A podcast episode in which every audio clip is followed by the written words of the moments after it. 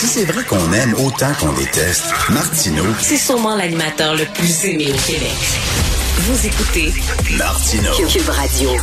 Alors, la situation en Russie nous inquiète beaucoup. Nous allons discuter avec M. Michel Roche, professeur en sciences politiques au département des sciences humaines à l'Université de Chicoutimi et spécialiste de l'URSS et de la Russie. Bonjour, M. Roche. Bonjour, Bonjour. Alors là, un, de, un des, euh, des mots les plus populaires sur les moteurs de recherche en Russie, c'est comment se casser le bras, euh, parce que ça a l'air qu'il y a plein de Russes qui ne veulent pas aller combattre en Ukraine et qui veulent se faire casser le bras pour justement ne pas avoir à aller euh, se battre. Il y a aussi comment quitter la Russie, parce que on dit que les vols, entre autres vers la Turquie, sont pleins au cours des prochains jours. Euh, il y a vraiment un mouvement de, de, révolte de la part du peuple contre Poutine actuellement, M. Roche? Oui, oui, euh, absolument. Écoutez, euh, on, on, nous disait euh, depuis le 24 février que la population russe était derrière le gouvernement. On n'avait pas beaucoup de, de moyens pour le contester parce que tout ce qu'on avait comme information, c'était des sondages où on disait que 80% de la population au moins était derrière Poutine. Il y avait eu des manifestations au début, mais euh, comme on arrêtait à peu près 100% des manifestants, mais ça n'a pas duré longtemps, Mmh. sans compter que euh, ceux qui euh, se prononçaient contre la guerre chez les étudiants, par exemple, perdaient leur droit d'étudier à l'université. Les profs qui parlaient contre la guerre, c'était la même chose. Puis c'est valable aussi aux primaires et aux secondaires, parce qu'il y avait l'obligation aussi de faire la propagande du régime. Alors c'est pour ça qu'on avait cette perception-là. Sauf que là, avec euh, le discours qu'a tenu euh, Poutine hier et surtout ce geste euh, qui consiste à mobiliser 300 000 réservistes, la propagande devient beaucoup moins efficace. Parce que vous savez, depuis le début, on disait c'est une opération militaire spéciale. Ben, le, discours d'hier faisait ressembler la chose beaucoup plus à une véritable guerre. Alors c'est pour ça que euh, donc la, la, la, propagande, le voile sur la propagande est en train de tomber. Et puis mobiliser 300 000 personnes, c'est qu'on ne sait pas vraiment d'avance c'est qui ces 300 000 personnes-là, mmh. parce que euh, c'est ça, le, le, décret de Poutine hier était très très flou euh, sur le sujet. Alors ça veut dire quoi? Ben étant donné que le service militaire il est obligatoire euh, pour à peu près tout le monde euh, en Russie, ben ça veut dire qu'à peu près n'importe qui peut être euh, appelé euh, sous les drapeaux et ça peut aller dans le cas des, des, euh, soldats jusqu'à l'âge de 50 ans puis des officiers 60 ans. Fait c'est donc pas surprenant que euh, les moyens de se retrouver au front pour mener une guerre que dans le fond on, dont, dont on comprend pas beaucoup euh, les, les, motifs dans bien des cas. Écoutez, 60 ans plus tard, on a l'impression de voir Lyndon Johnson pendant la guerre du Vietnam. C'est un peu ce qui est en train de se passer en Russie.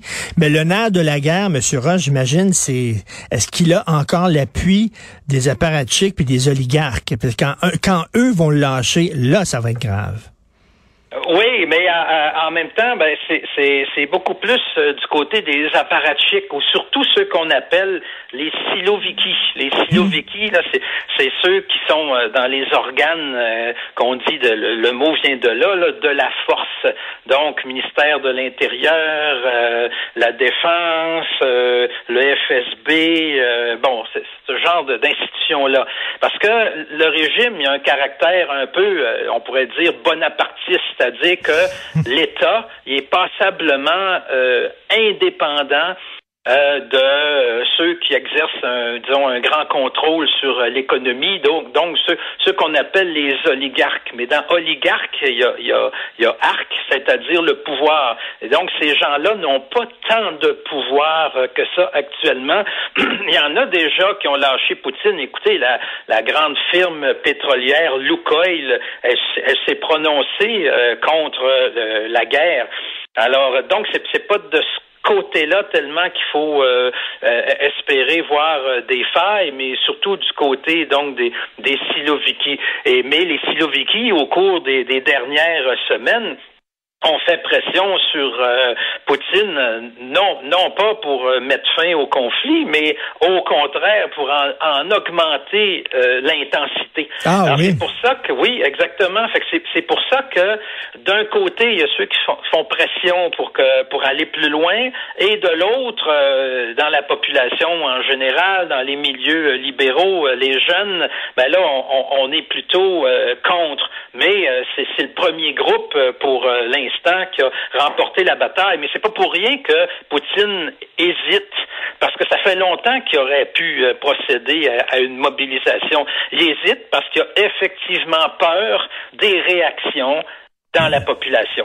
Mais là, la fameuse menace nucléaire, là, euh, si jamais, effectivement, il en venait là, à appuyer sur le bouton, là, la Russie serait persona non grata, serait mise au banc de la communauté internationale. Ça ferait énormément mal à l'économie du pays. Et là, euh, ça toucherait les poches des, des oligarques, là, et eux seraient pas contents. Ah ben, pas, seulement eux, mais euh, l'ensemble de la population. Personne ne comprendrait. Et comme vous le dites, la Russie perdrait tous ses alliés parce que, ben vous savez, on, a l'impression ici que le monde entier est contre la Russie, mais en fait, c'est à peu près 10 euh, de, la, planète qui est contre la Russie dans cette histoire-là, les autres étant euh, plutôt euh, neutres ou certains même peuvent avoir une certaine sympathie pour la Russie.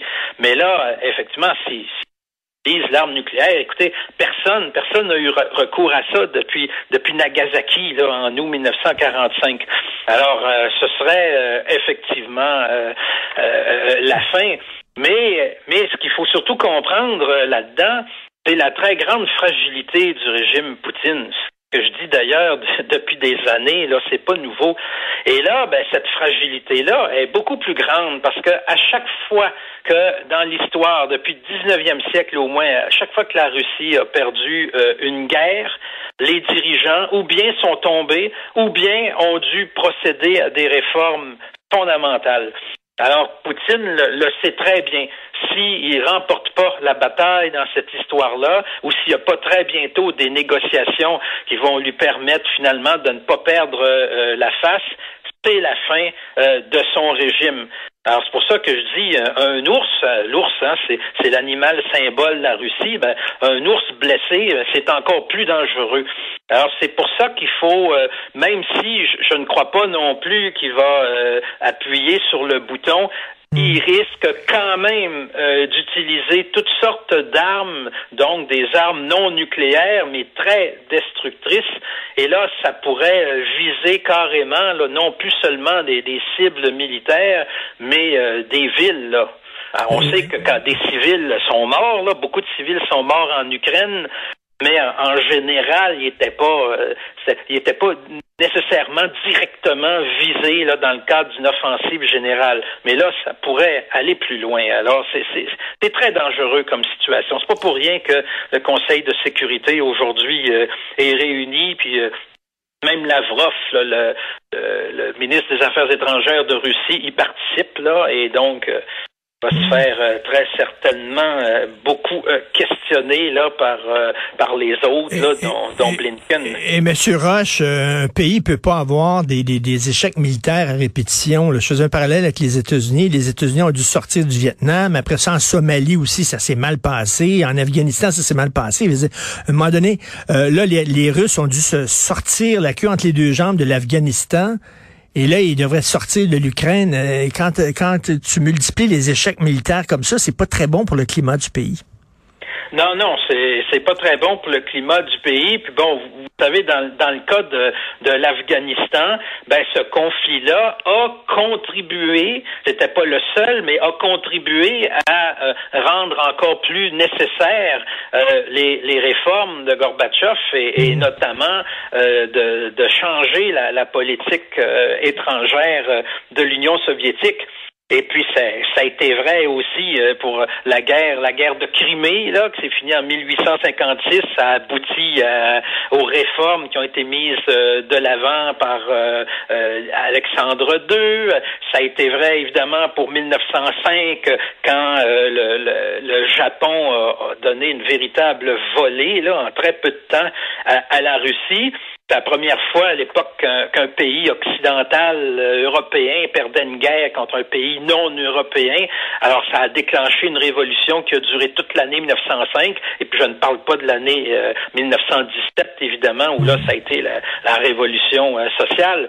Donc effectivement, s'il perd, ben, euh, Poutine euh, va, va, voir en fait euh, tout son monde s'effondrer. Là, ça c'est une certitude. Le danger, évidemment, c'est que même si Poutine n'est plus là, le, le poutinisme comme tel, ben, c'est-à-dire un, un, nationalisme assez exacerbé, le militarisme, ça va être encore en place. Exactement. Avec une population qui sera pas d'accord. Et c'est comme Trump. Si on enlève Trump, le Trumpisme est encore vivant. pendant qu'on se parle, 1300 personnes qui manifestent contre la guerre euh, en Russie viennent d'être arrêtés et emprisonnés. Donc, on va suivre ça de très près. On va avoir l'occasion de se reparler. Monsieur Michel Roche, merci beaucoup. Je vous merci. Professeur en sciences politiques au département des sciences humaines à l'Université de Chicoutimi.